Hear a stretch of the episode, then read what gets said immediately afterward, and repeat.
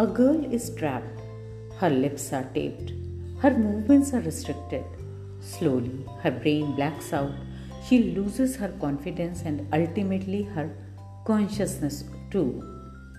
There may be two endings to this common story. Either the girl may die or enter a superwoman who may boost her spirits, give her strength, and support her to move on.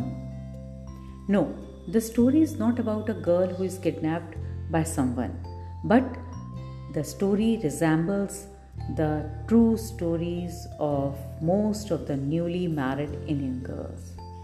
A lot of impractical and inhuman code of conduct comes with the package of marriage. A Bahu is an ideal person who should be beautiful and humble, intelligent and compromising, homely and professionally qualified, smart but ready to stay at home.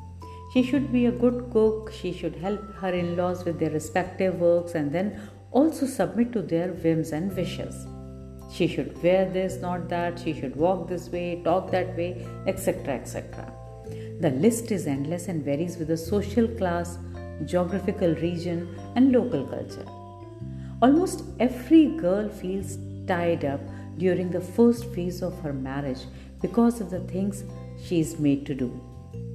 And so, she feels that she is trapped if she keeps on submitting, then she loses her confidence and becomes either a nobody or a person she never was. Alternatively, she tries to become a superwoman who can stand for herself, resist the obsolete, and does not submit to the illogical. You know, there are superpowers vested in all the human beings, including all the girls, of course. But there is a catch.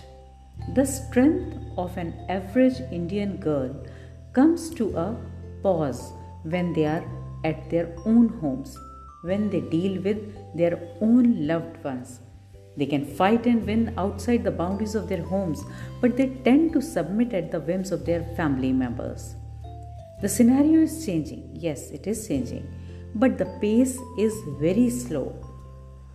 So, girls, the solution is simple and straight. Just remind yourself of your inherent strength and you will be good to go. You need to believe in yourself and be yourself.